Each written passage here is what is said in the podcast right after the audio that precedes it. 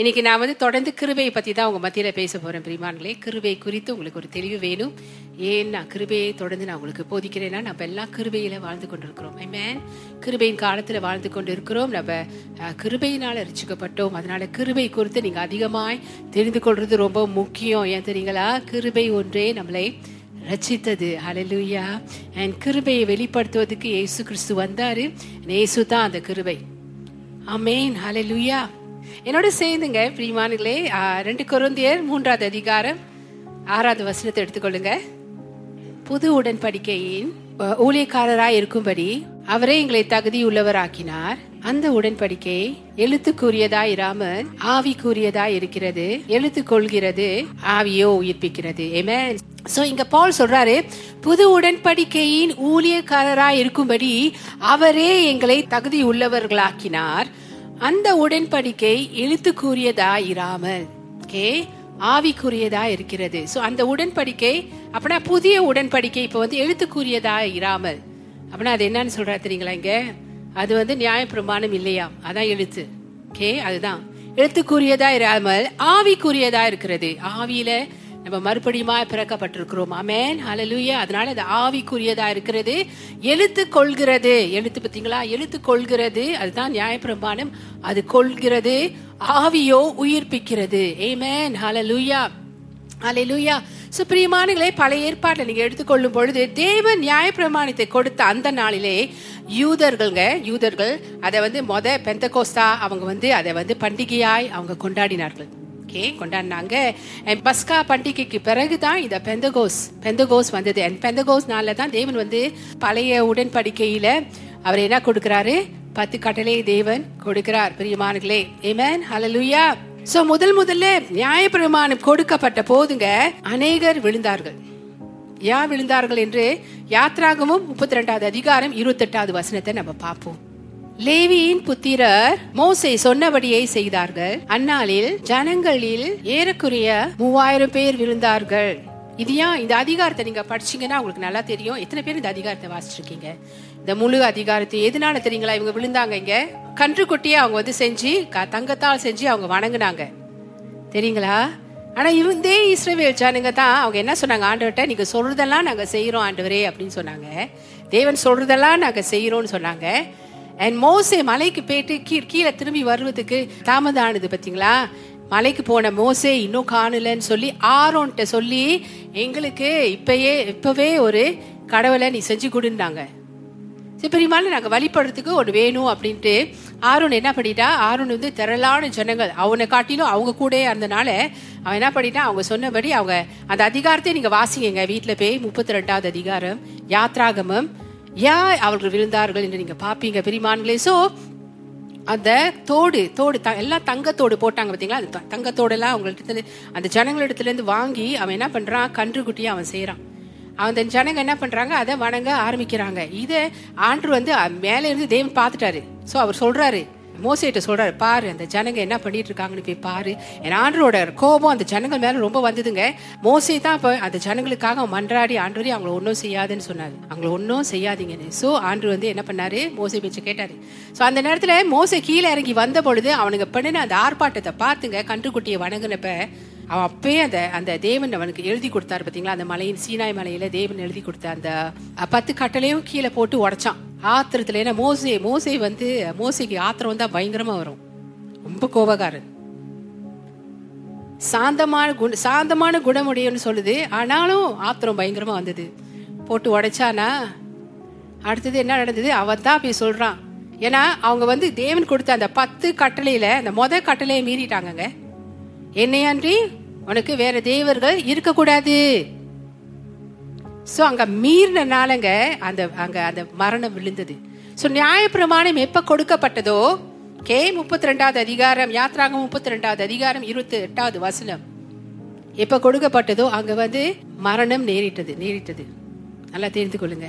லுயா ஏமேன் ஏம் ஸோ புதிய உடன்படிக்கையில பெந்தகோஸ்தே நாளில அப்போஸ்தலர்கள் எல்லாருமே இந்த ஆவியில அபிஷேகத்தை பெற்றுக்கொண்டாங்க பார்த்தீங்களா அந்நிய பாசையில. அதுல வந்து யா- பேதுரு வந்து வல்லமையா எழுந்து போதிக்கிறான். நீங்க பார்க்கலாம். அந்த வசனம் நீங்க பார்க்கும் பொழுது அப்போஸ்தலர் இரண்டாவது அதிகாரம் நாற்பத்தொன்றாவது வசனம் இப்படியாய் சொல்லுது. மூவாயிரம் பேர்கள் ரட்சிக்கப்பட்டார்களாம் மூவாயிரம் பேர்கள் ரட்சிக்கப்பட்டார்களாம் சோ அவனுடைய வார்த்தையை யார் இந்த அவன்? பேதுருவா. அவனுடைய வார்த்தையை சந்தோஷமா ஏற்றுக்கொண்டவர்கள் ஞானஸ்தானம் பெற்றார்கள். அடுத்தது மூவாயிரம் பேர் சேர்த்து கொள்ளப்பட்டார்கள். ஹalleluya.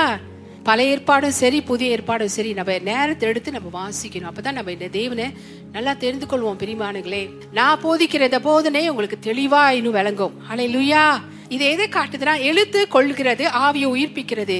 சோ கல்லுல எழுதப்பட்டது கல்லுல எழுதப்பட்டது அதான் நியாய பிரமாணம் அது என்ன பண்ணுமாம்? கொள்ளுமாம் அதுதான் நடந்தது. மோசை எடுத்துட்டு வராரு கீழே. இவங்க எல்லாம் ஆட்டுக்குட்டிய ஆக்சுவலி ஆண்டு தான் தண்டிக்க இருந்தாரு. மோசை வந்து மன்றாடினான் அவங்களுக்காக. தேவன் செய்யல. ஆனாலும் அங்க பாருங்கங்க அவன் வந்துட்டு என்ன பண்ணா கீழே வந்து சொல்றான் லேவியர் கோத்திரத்துல போய் இவங்களெல்லாம் கொண்டு போடுனா ஏன்னா அவங்க அந்த முதலாவது முதலாவது ஆண்டருடைய முதலாவது கட்டளையே அவங்க மீறிட்டாங்க. சோ அவங்க எல்லாம் யாரெல்லாம் அந்த கன்றுக்குட்டியை வணங்குனாங்களோ அவங்க எல்லாரும் கொல்லப்பட்டாங்க. ஹalleluya அதனால தான் பால் இங்க சொல்றாரு எழுத்து கொள்கிறது ஆவியும் உயிர்ப்பிக்கிறது. எய்மேன் எய்மேன் So, மூவாயிரம் பேர் விழுந்தார்கள் இறந்து போனார்கள். அதனால் பவுல் அதை மரணத்துக்கு ஏதுவான ஊழியம் எனவோ ஆக்கினை தீர்ப்பு கொடுக்கும் ஊழியம் எனவும் அது தொடர்ந்து அந்த வசனத்தை கீழங்க ஏழாவது வசனத்திலேருந்து ஒன்பதாவது வசனம் மட்டும் நீங்க வாசிக்கூடுமானால் ரெண்டு கொரோந்தியர் மூன்றாவது அதிகாரம் ஏழுலேருந்து ஒன்பதாவது வசனங்கள். எழுத்துக்களினால் எழுதப்பட்ட கற்களில் பதிந்திருந்த மனத்துக்கு ஏதுவான ஊழியத்தை செய்த மோசையினுடைய முகத்திலே மகிமை பிரகாசம் உண்டானபடியால் இஸ்ரவேல் புத்திரர் அவன் முகத்தை நோக்கி பார்க்க கூடாதிருந்தார்களே ஒளிந்து போகிற மகிமையுடைய அந்த ஊழியம் அப்படிப்பட்ட மகிமையுள்ளதா இருந்தால் ஆவிக்குரிய ஊழியம் எவ்வளவு அதிக மகிமையுள்ள உள்ளதா இருக்கும் Amen. Hallelujah. ஆக்கினை தீர்ப்பு கொடுக்கும் ஊழியம் மகிமை உள்ளதா இருந்தால் நீதியை கொடுக்கும் ஊழியம் அதிக மகிமை உள்ளதா இருக்குமே Amen. Hallelujah. இதுக்குள்ள தாங்க நாங்க நீங்களும் நானும் வாழ்ந்து கொண்டிருக்கோம் Amen. ஹல Hallelujah. பவுல் சொல்றாரு பாருங்க அந்த எட்டாவது வசனம் ஒளிந்து போகிற மகிமையோட அப்பனா பத்து கட்டளையே ஒளிந்து போகிற மகிமை அப்படிப்பட்ட ஒரு மகிமை இருக்கக்கூடுமானால் ஆவிக்குரிய ஊழியம் எவ்வளவு அதிக மகிமை உள்ளதா இருக்கு? சோ கிருபையின் ஊழியம் இன்னும் எவ்வளவு மகிமை உள்ளதா இருக்கு? Amen. Hallelujah. நான் சொல்லலைங்க பவுல் தெளிவா இங்க விளக்குறாரு. கிருபையின் ஊழியம் தான் மகிமை உள்ள ஊழியம். இயேசுவை மகிமைப்படுத்துற ஊழியம் தான் மகிமை உள்ள ஊழியமா? ஏமேன் பத்து கட்டளை ஊழியம் வந்து அது மரணத்துக்கு ஏதுவான ஊழியம். ஏன்னா அது ஆக்கினை தீர்ப்பு கொடுக்கும் ஊழியம். ஆனா ரோமர் எட்டு ஒண்ணுல போல் என்ன சொல்றாரு? கிறிஸ்துக்குள் ஒருவன் இருக்கும் பொழுது அவனுக்குள்ள அவனுக்கு ஆக்கினை தீர்ப்பு இல்ல. ஆக்கினை தீர்ப்பு இல்ல. ஆவியில பிறந்த நாம் ஆவி பிரகாரம் நடக்கிறோம். இமேன் அலலுயா ஸோ இந்த பத்து கட்டளையோட உணர்வு உள்ளவங்க தாங்க. இந்த உணர்வு நான் இது சரியா செஞ்சேனா? சரியா செய்யலையா? இந்த உணர்வு எல்லாத்துலயும் செக் பண்ணிக்கிறது அவங்க செல்ஃபை நான் சரியா ஜெபம் பண்ணனா சரியா முட்டிக்கால் போட்டனா முட்டிக்கால் போடலையா? நான் சரியாய் வேதத்தை வாசிச்சனா சரியா வேதத்தை வாசிக்கலையா? இதெல்லாம் ஆக்சுவலி உங்களுக்கு தெரியுங்களா? இது வந்து நமக்குள்ளே உண்- அது நமக்குள்ளே உருவான ஒரு நியாயப்பிரமான இதில் இதுல நம்ம வந்துட்டோம். லா அது நம்மளை அறியாமலே அது வந்துட்டு தெரியுங்களா? அது நம்மளை அறியாமலே நம்ம வந்துட்டு. ஆனா தேவன் நீங்க வந்து நம்மள எல்லாத்தையும் ஆவிக்குரிய பிள்ளைகளாய் மாத்திட்டாருங்க. அப்படின்னா நம்ம நம்ம செல்ஃபை நான் சரியா செஞ்சனா சரியா செய்யலையா? எது சரி எது ஏன் தெரியுங்களா? கிறிஸ்துவ நம்முடைய வாழ்க்கை சரி தவறு. எது சரி எது தவறு? அப்படின்னா கோட்பாடுகளை பின்பற்ற வாழ்க்கை இல்லைங்க. இயேசு கிறிஸ்துவை பின்பற்ற வாழ்க்கை தான் நம்முடைய வாழ்க்கை. தேவனோடு ஜீவனுள்ள தேவனோடு உ- கொண்டுள்ள உறவு தான் நம்மளுடைய வாழ்க்கை. ஏன்னா அவரோடு நீங்க நடக்கும் பொழுது பிரியமானங்களே அவரோடு நீங்க நடக்கும் பொழுது அவருடைய சாயலாய் மகிமேல் மகி- மகிமையா நீங்க மாறுவீங்க என்று ரெண்டு குழந்தையர் மூன்றாவது அதிகாரம் பதினெட்டாவது வசனத்துல பால் திட்டமா சொல்றாரு. எப்படி? ஆவியானவர் தான் அப்படியா உங்களை மாத்துவார். லுயா ஏமேன் ஏமேன் சோ பத்து பத்து கட்டளை இனி நமக்கு இல்லை. தொடர்ந்து நம்ம கிருபையில் வாழ்வோம் பிரிமானுகளே உங்களை நீங்களே ஆராய்ந்து பாக்குறீங்களா ஆராய்ந்து பார்க்கும் பொழுது நீங்க என்ன தெரியுங்களா சொல்லணும்? நான் என்னுடைய பாவங்கள் எல்லாம் மன்னிக்கப்பட்டவள். நான் மன்னிக்கப்பட்டவள் ஓகே நான் மன்னிக்கப்பட்டவள். ரெண்டாவது என்ன தெரியுங்களா நீங்க சொல்லணும்? நான் கிறிஸ்துக்குள் நீதிமான். மூன்றாவது நீங்க என்ன தெரியுங்களா சொல்லணும்? நான் மறுபடியுமா பிறந்தவள். பிறந்தவன் பிறந்தவள். பான் அகெயின் ஓகே பான் அகெயினா அதை நீங்க உறுதியா நம்பணுங்க இதுதான் நம்மளுடைய ஆவிக்குரிய வாழ்க்கை. அலலுயா கிருபையின் ஆவியானது இதை வந்து தெளிவா நமக்கு வந்து அவர் வந்து காட்டுவாரு. இதுதான். Amen. Hallelujah. இதுதான். நீங்க உங்களே ஆராயும் பொழுது இப்படிதான் நீங்க உங்களை பார்க்கணும். ஏன்னா இது தேவனை ரொம்பவும் பிரியப்படுத்தும். ஏன் தெரியுங்களா? ஏசு சிலுவையில் முடித்த வேலையை நீங்க மகிமைப்படுத்துறீங்க. ஏசு சிலுவையில முடித்த வேலையை நீங்க மதிக்கிறீங்கங்க. நான் கிறிஸ்துக்குள் இயேசு ரத்தத்தால் கழுவப்பட்ட பரிசுத்தவான். நியாய பிரமாணத்தை கடைபிடித்து ஆசீர்வாதத்தை பெற்றுக்கொள்ள பார்ப்பவர்களுக்கு மரணத்தை தான் விளைவிக்குமா? மரணம்னா சாவறது இல்லை தெரியுங்களா? சாவறது இல்லை ஆக்சுவலி தேவன் நம்மளை ஆவியில உயிர்ப்பித்துட்டாரு. ஆனாலும் நம்ம வந்து மறித்தவர்களை போல ஜீவிப்போம். எதுலுமே ஒரு கலகலப்பு இருக்காதுங்க. கலகலப்புனா ஒரு சந்தோஷம் ஒரு சமாதானம். அது நிறைஞ்ச வாழ்க்கையை நம்மளால வாழ முடியாது. ஏன்னா அவ அந்த மாதிரி நியாயப்பிரமாணத்தை கடைபிடித்து ஆசீர்வாதத்தை பெற்றுக்கொள்ள பார்க்குறவங்க நியாயப்பிரமாணம்னா பத்து கட்டளை. அதெல்லாம் நான் வந்துட்டு செஞ்சாதான். அப்ப அவங்களுக்குள்ளே அவங்க போட்டுக்குவாங்க பாருங்க நிபந்தனைகள். நான் எத்தனையோ தடவை சொல்லிட்டேன் நிபந்தனை. ஆனா திரும்ப நான் கொண்டு வருவேன். இதான் உண்மைங்க பிரியமானுங்களே நம்மளே நம்மளை யோசிச்சுட்டு நம்மளே நம்மளை வந்து குற்றம் சொல்லிக்குவோம். அங்க வந்து யார் இருப்பா? நம்மளோட எதிராளி கூடவே இருந்துட்டு ஆ எஸ் சொல்லு. ஆ எஸ் சொல்லு. நீ தகுதி இல்லை ஆ சொல்லு. ஆ நீ தவறு செஞ்சுட்ட. சொல்லு. எப்படி தேவனுடைய ஆசீர்வாதத்தை நான் பெற்றுக்கொள்வேன்? ஆ சொல்லு அப்படின்னு சொல்லுவான். ஏத்தி விட்டுக்கிட்டே இருப்பான். ஆ சொல்லு சொல்லு. ஆ சொல்லு சொல்லு சொல்லு சொல்லு. ஒரு படத்துல தள்ளு தள்ளு தள்ளு தள்ளுன்னு சொல்லிட்டே இருப்பாரு. அந்த மாதிரி. சொல்லு சொல்லு சொல்லு சொல்லு. நான் பாவி. சொல்லு சொல்லு. பரிசுத்த பத்தாது. சொல்லு சொல்லு. நீதி பத்தாது. சொல்லு சொல்லு. பிரிவானுகளே ஸோ நான் என் பரிசுத்த பத்தாது என் நீதி பத்தாது. நான் அப்படி தவறு பண்ணிட்டேன் அப்படி தவறு பண்ணிட்டேன். ஆனால் இயேசு முடித்த வேலையை பார்க்க மாட்டுறாங்க இதுதாங்க நியாயப்பிரமாணத்தினுடைய நியாயப்பிரமாணத்தினுடைய லா லாவுடைய சிந்தனைகள். அது ஆட்டோமேட்டிக்லி எல்லாருக்குள்ளேயும் இருக்கு.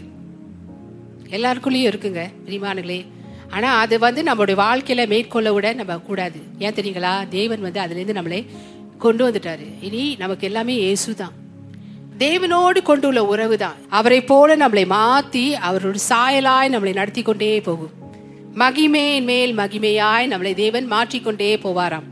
ஹalleluya நியாயப்பிரமாத்தை கடைபிடிக்க பார்க்குறவங்க வந்து நான் சொன்ன இந்த காரியங்கள் பார்த்தீங்களா அவங்க செல்ஃபே அவங்க வந்து குற்றப்படுத்தி கொண்டு ஓ அவங்க இன்னும் தகுதி ஆகலை அவங்க இன்னும் தகுதி ஆகலை ஓ அவன் தவறு பண்ணிட்டாங்க.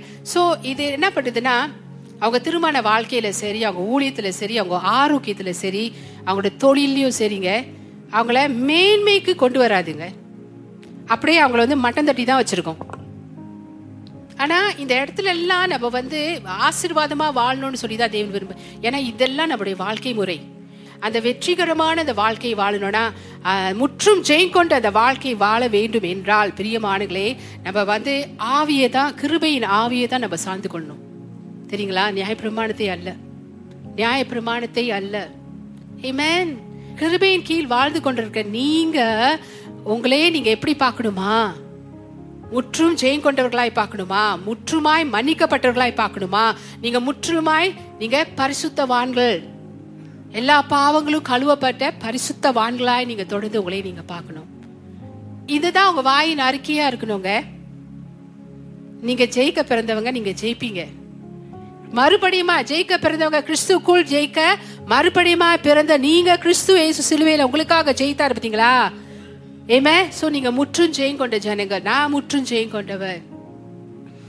ஏமே நான் வாழாகாமல் தலையா இருக்கிறேன். நான் கீழாகாமல் மேலாக இருக்கிறேன்.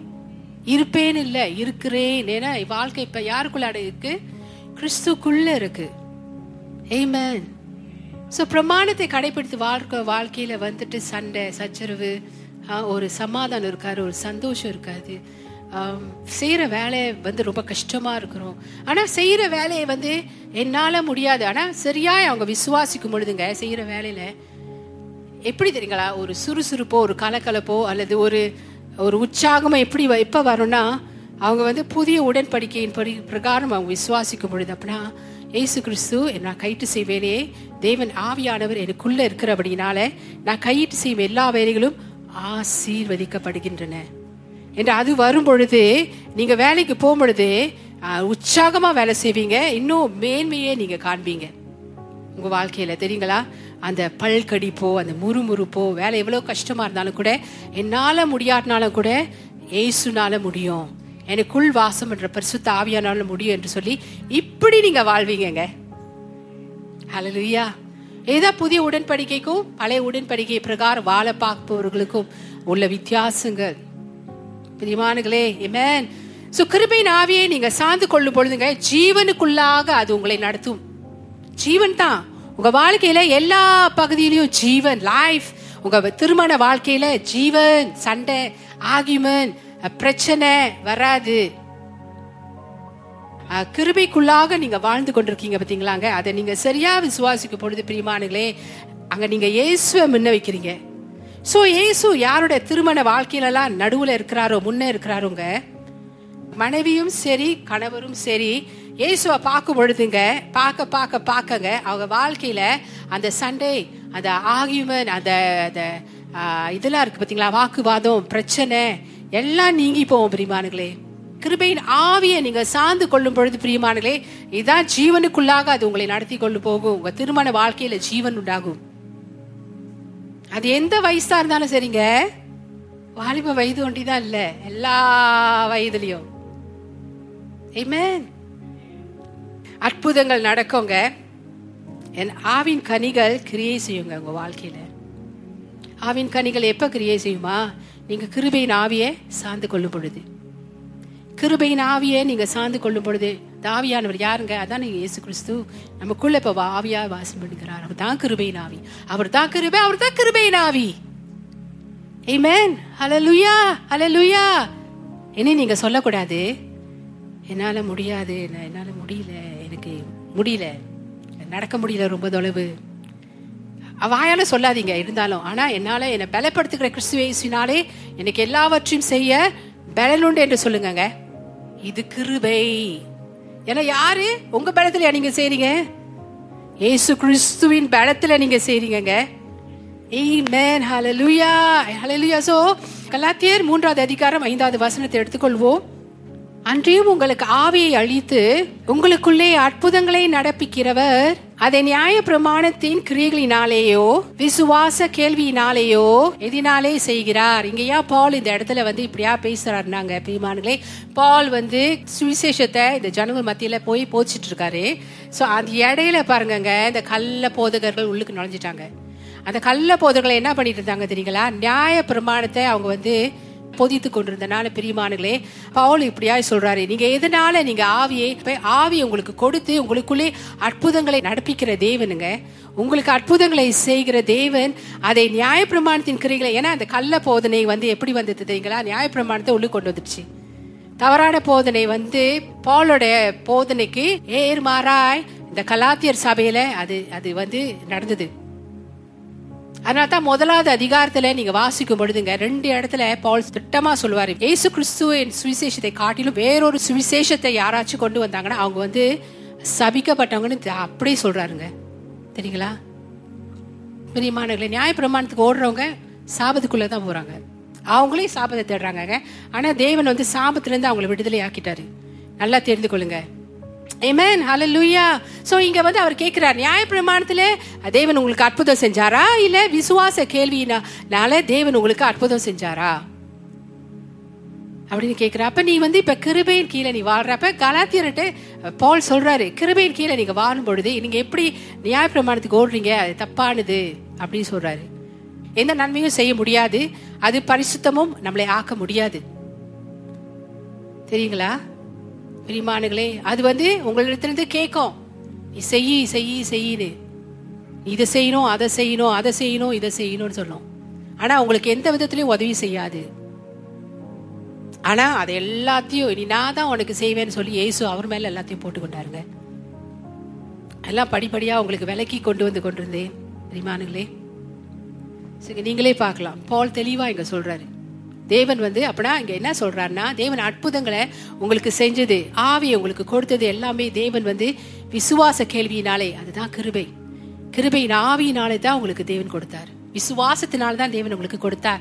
And நியாயப்பிரமாணத்துல விசுவாசம் இல்ல பிரியமானுங்களே கிருபையில தான் விசுவாசம் உண்டு. ஹalleluya amen. சோ இயேசுவை விசுவாசிக்கும் பொழுது நாம் பெற்றுக்கொள்வோம். இயேசுவை விசுவாசிக்கும் பொழுது நம்ம பெற்றுக்கொள்வோம். இயேசுவை நம்பும் பொழுது நம்ம பெற்றுக்கொள்வோம். நம்ம செய்யறதுக்கு ஒண்ணுமே இல்லை. ஹலே லூயா ஹலே லூயா ஹலே லூயா சோ நீங்க தொடர்ந்து ஆசீர்வதிக்கப்பட வேண்டும் என்றால் இன்னொன்னு என்னன்னா நீங்க சரியான மலையில நீங்க நிக்கணும். பத்து கட்டளை சீனாய் மலையிலிருந்து கொடுக்கப்பட்டது. ஆனா கிருபையின் ஆவியோ சியோன் மலையிலிருந்து கொடுக்கப்பட்டது. அதனால இப்ப நம்ம எந்த மலையில நிக்கிறோமா? சியோன் மலை. ஏன் நான் இங்க சீனாய் மலை சியோன் மலை என்று சொல்றேன் தெரியுங்களா? சீனாய் மலையில நியாயப்பிரமாணம் கொடுக்கப்பட்டது. என் சீனாய் மலையில கொடுக்கப்பட்ட பொழுது என்ன நடந்தது? தேவன் கிட்டே வரக்கூடாது சொல்லிட்டாரு. மிருகம் கூட கிட்ட வரக்கூடாது சொல்றாரு. எதெல்லாம் அந்த மலையை தொடுதோ எல்லாம் சாவுன்னு சொன்னாரு தேவன். பெரியமானங்களே அங்க என்ன நடந்தது என்று எபிரேயர் பன்னிரெண்டாவது அதிகாரத்துல நீங்க வாசிக்கலாங்க. எடுத்துக்கொள்வோமா? எபிரேயர் பன்னிரெண்டு. பதினெட்டுல இருந்து இருபத்தி நாலு மட்டும் ஆக்சுவலி நீங்க வாசிக்கணும். வீட்டுல போய் வாசிங்க. ஆனா இங்க நான் வந்து வாசிக்கிறது வந்து வசனம் பதினெட்டு பத்தொன்பது and இருபத்தி ரெண்டு மாத்திரமே. அன்றியும் தொடக்கூடியது. அக்கினி பற்றி எரிகிறதுமான மலையின் இடத்திற்கும் மந்தாரம் இருள் பெருங்காற்று ஆகிய இவைகள் இடத்துக்கும் எக்காலம் முழக்கத்திடத்திற்கும் வார்த்தைகளுடைய சத்தியத்திற்கும் நீங்க வந்து சேரவில்லை ஓகே நீங்களோ சியோன் மலையின் இடத்திற்கு ஜீவனுள்ள தேவனுடைய நகரமாகிய பரம எருசலேம் இடத்திற்கு ஆயிரம் பதினாயிரம் தேவ தூதர்கள் இடத்திற்கும் பரலோகத்தில் பேர் எழுதியிருக்கிற முதற் பேரானவைகளின் சர்வ சங்கமாகிய சபையின் இடத்திற்கும் யாவருக்கும் நியாயாதிபதியாகிய தேவனிடத்திற்கும் பூரணாக்கப்பட்ட நீதிமான்களுடைய ஆவிகளிடத்திற்கும் புது உடன்படிக்கையின் மத்தியஸ்தராகிய கிறிஸ்துவின் இடத்திற்கும் ஆபேலினுடைய ரத்தம் பேசினதை பார்க்கிலும் நன்மையானவைகளை பேசுகிற ரத்தமாகிய தெளிக்கப்படும் ரத்தத்தின் இடத்திற்கும் வந்து சேர்ந்தீர்களோ ஹalleluya ஏமேன் இப்ப எந்த மலையில நம்ம இருக்கிறோங்க? சியோன் மலைங்க. இருபத்தி ரெண்டுல இருந்து இருபத்தி நான்காவது மலை. சியோன் அது அழகா விளக்குதுங்க. அது என்னத்தை குறிக்குது? ஏசு கிறிஸ்துவை குறிக்குது. அந்த மலையில நம்ம நின்று கொண்டிருக்கிறோம் பிரிமானுகளே அண்ட் சீனாய் மலை என்னத்தை குறிக்குது? அது மோசை கூட அதை கண்டு பயந்து நடுங்கினான் என்று வேதத்துல நீங்க வாசிக்கலாம் பிரிமானுகளே சீனாய் மலையில மீனாம இல்ல. சீனா மலைக்கு ஓடிடாங்க. தேவன் அந்த என்ன செஞ்சார் தெரியுமா?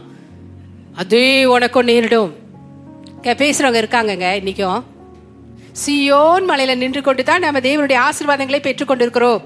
ஹalleluya ஆமென் சங்கீதம் நூத்தி இருபத்தி எட்டு ஐந்தாவது வசனம். கர்த்தர் சியோனிலிருந்து உன்னை ஆசிர்வதிப்பார். நீ ஜீவனுள்ள நாளெல்லாம் எருசலேமின் வாழ்வை காண்பாய்.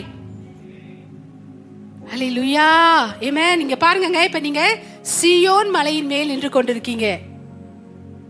சியோன் மலையின் மேல் தான் தேவன் வந்து ரொம்பவும் வாசம் செய்க பிரியப்பட்டார். சீனாய் மலையில் அல்ல. ஏன்னா தேவனோட விருப்பம் இல்லைங்க. பத்து கட்டளை கொடுக்கறதுக்கு. அது தேவனுடைய பரிசுத்த நியமம். அது தேவன் ஒருத்தரால் தான் செய்து முடிக்க முடியும். மனிதனால் முடியாது. ஹalleluya அதனால தேவன் சீனாய் மலையை விரும்பல. தேவன் வந்து சியோன் மலையை தான் விரும்பினார். ஹalleluya ஏமேன் ஸோ நம்மளும் அங்கேருந்து தான் ஆசீர்வதிக்கப்படுறோம். ஸோ அந்த மலையில நம்ம நிப்போங்க ஹalleluya ஏன்னா வசனம் சொல்லுது பாருங்க, சியோனிலிருந்து உன்னை ஆசீர்வதிப்பா. நீ ஜீவனுள்ள நாளெல்லாம் எருசலேமின் வாழ்வை காண்பாய். வாழ்வை காண்பாய். அடுத்த வசனம் சங்கீதம் நூத்தி முப்பத்தி ரெண்டு பதிமூணுல இருந்து பதினாறாவது வசனம். கத்தர் சியோனை தெரிந்து கொண்டு அது தமக்கு வாசஸ்தலம் ஆகும்படி விரும்பினார். பாருங்க கர்த்தர் விரும்பினாருங்க. நல்லா பாருங்க கர்த்தர் விரும்பினார். இது என்றென்றைக்கும் நான் தங்கும் இடம் இதை நான் பாத்தீங்களா இது என்றென்றைக்கும் நான் தங்கும் இடம் சியோன் மலை இதை ஆ இதை நான் விரும்பினபடியால். பாத்தீங்களா எது எது தேவன் விரும்புறாருங்க? சியோன். இதை நான் விரும்பினபடியால் ம், இங்கே வாசம் பண்ணுவேன். அதன் அதிக ஆகாரத்தை நான் ஆசீர்வதித்து வருவேன். அதன் ஏழைகளை நான் அப்பத்தினால் திருப்தியாக்குவேன். அதன் அதன் ஆசாரியர்களுக்கு ரட்சிப்பை உடுத்துவேன். அதிலுள்ள பரிசுத்தவான்கள் மிகவும் கம்பீரிப்பார்கள். இது நமக்குங்க. ஹலலுயா ஏமேன் சியோன் சியோன் குமாரத்திகளே குமாரர்களே. சியோனிலிருந்து தேவன் உங்களை ஆசீர்வதிக்கிறார். சீனாய் மலையில தேவன் இப்ப இல்ல. சியோன் மலைக்கு வந்தனால தான் சபைக்கு வராத நம்ம இன்னும் உயிரோடு இருக்கிறோம். இல்லைன்னா கல்லால அடிக்கப்பட்டு சாவடிக்கப்படணும். தெரியுங்களா? சியோன் மலையில நம்ம நின்று கொண்டிருக்கிறபடினால தான் பிரியமானுகளே நம்ம ஜபங்கள் ஏறெடுக்கப்பட்டு கொண்டிருக்கின்றன. சியோன் மலையில இருக்கிறதுனால தான் நம்ம ஆசீர்வாதமா இருக்கிறோம். ஹalleluya. இதுதான் வந்து கிருபையின் ஆவி. கிருபையின் ஆவியில அப்படின்னா கிருபையின் சத்தியத்துல நம்ம வாழ்ந்து கொண்டிருக்கிறோம். சோ சீனாய் மலை தான். மலை மீது தான் தேவன் பத்து கட்டளை கொடு மோசைக்கு கொடுத்தாரு. ஆனால் தேவன் அங்கே வாசம் செய்வதில்லை. ஏன்னா அங்க என்ன இருக்கான்? பயம் இருக்கான். பயம் அப்படியே உலாவிட்டு இருக்கும். பிரியமானங்களே என் தேவனோடு இருக்கும் உறவில சந்தேகம் வரும். இஸ்ரேவேல் ஜனங்கள் அதை பார்த்த பொழுதுங்க இஸ்ரேவேல் ஜனகர் அந்த இடி முழக்கம் அந்த சத்தத்தை பார்த்த பொழுது மோசே முகத்துல உள்ள அந்த பிரகாசம் அவங்களால எடுத்துக்கொள்ள முடியல தெரியுங்களா? கிட்ட வர முடியல. ஐயோ நீ என்கிட்ட பேசாது. அந்த சத்தம் ஆ, தேவன் பேச வேணாம். நீ எங்கள்கிட்ட பேசு. தேவன் என்கிட்ட பேசக்கூடாது. எங்களால அந்த சத்தத்தை எடுக்க முடியலன்னு சொல்லுவாங்க. அப்படியான ஒரு சத்தம். ஆனா தேவன் அது விரும்பல பிரிமான் ஏன் தெரியுங்களா? அது வந்து ஜனங்கள் மத்தியில பயத்தை உண்டாக்கினது. யாத்ரா புத்தகத்துல இங்க பாப்பீங்க. அது பயத்தை தாங்க உண்டாக்குனுச்சு. யார் பயந்தான ஒரு பிள்ளை வந்து நீங்க ரோதான் எடுத்துட்டு நிக்க நிக்க முடியுதுங்க இங்க வாயேன் இங்க வாயேன் அம்மா அடிக்க மாட்டேன். நீ வாயேன் அடிக்க மாட்டேன் அடிக்க மாட்டேன். நீ கிட்ட வந்தா அடிக்க மாட்டேன். வருமா? அப்படிதாங்க இருந்தது. பெரிய ஆளுங்க பயந்தானுங்க. இஸ்ரேவேல் ஜனங்கள் பயந்தானுங்க. தேவன் அந்த பத்து கட்டளை மோசை கொடுக்கும் பொழுது. பிரியமானுங்களே ஆனா தேவன் அதை கொஞ்சம் கூட விரும்பல. தேவனுக்கு வந்து அவங்க பிள்ளைங்க அவர் கூட எப்பொழுதுமே க்ளோஸா இருக்கணுங்க.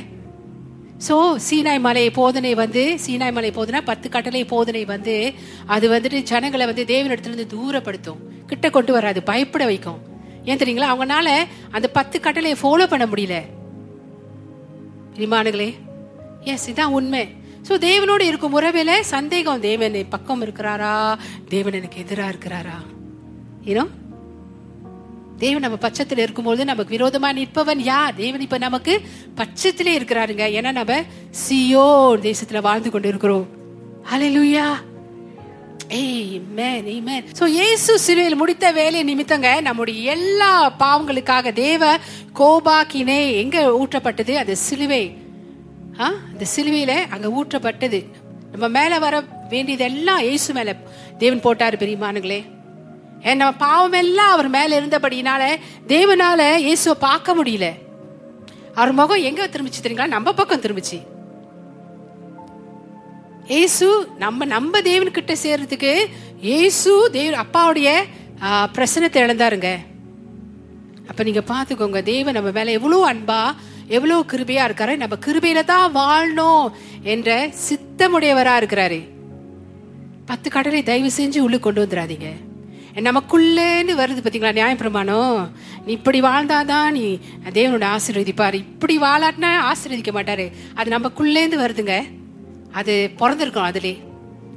தெரியுங்களா? இருக்கு. உங்க செல்ஃபை சர்ச் பண்ணி பாருங்க. ஆனா சர்ச் பண்றப்ப வரோம். சில திடீர்னு நம்ம வாயிலேருந்து வந்துடும் ஆனா அதெல்லாம் நம்ம வந்து புதுப்பிக்கணுங்க. அதெல்லாம் நம்ம புதுப்பிக்கணும். எப்படி?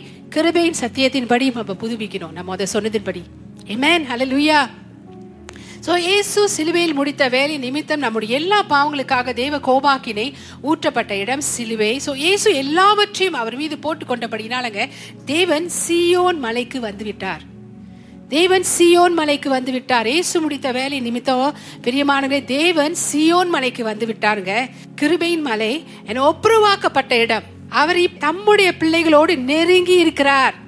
இந்த இடத்துல தேவன் அவரோட பிள்ளைகளோடு நெருங்கி இருக்கிறார். இப்ப தேவன் நம்மோடு நெருங்கி இருக்கிறார். நம்ம எல்லாம் சியோன் வாசிகள். ஹலலுயா எருசலேமின் பிள்ளைகள். ஹலலுயா இந்த மலையிலே தேவனை எல்லாரும் தேவனை தேடி ஓடி வருவார்களாம். அதுதான் இப்ப நடந்துட்டு இருக்கு. தேவனை தேடி ஓடி வருவார்களாம்.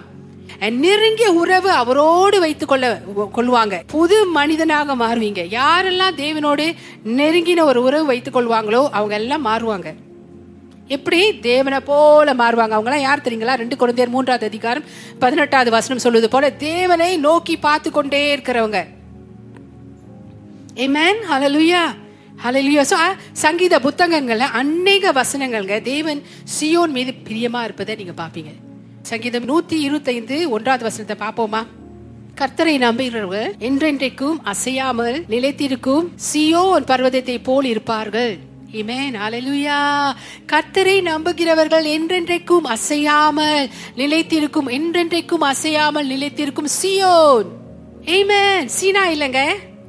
சியோன் மலை தான் என்றென்றைக்கும் அசையாமல் நிலைத்திருக்கும். என் பர்வதத்தை போல் இருப்பார்கள். நம்மும் அப்படிதான் இருப்போமாம். நாம் சியோன் தேசக்காரர்கள். சியோன் மலையின் மேல் நிற்கிறவர்கள் அலையிலுயா என்றென்றைக்கும் அசைக்கப்படாமல் உறுதியாய் நிற்போம்.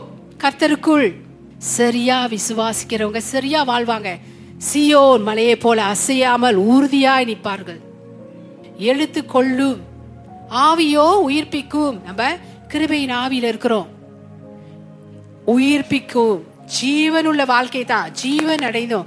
ஜீவனுக்கு மேல ஜீவன் ஜீவனுக்கு மேல ஜீவன். யாருடைய ஜீவனுங்க? தேவனுடைய ஜீவனுங்க. அது வரும் பொழுது அது வரும் பொழுது நம்ம அதை பெற்றுக்கொள்ளும் பொழுது அதை நம்ம பெற்றுக்கொள்ளும் பொழுது கிருபையால் நம்ம பெற்றுக்கொள்ளும் ஆவியானவர் நம்ம நிரப்பிக்கொண்டே இருக்கிறார் நம்ம பெற்றுக்கொள்கிறோம். பிரியமான வெற்றியான வாழ்க்கை சந்தோஷமான வாழ்க்கை சமாதானம் நிறைந்த வாழ்க்கையை தான் நம்ம வாழ்வோம். ஏமே நம்ம வீட்டை எதுவுமே அசைத்து இடிச்சு தள்ள முடியாது.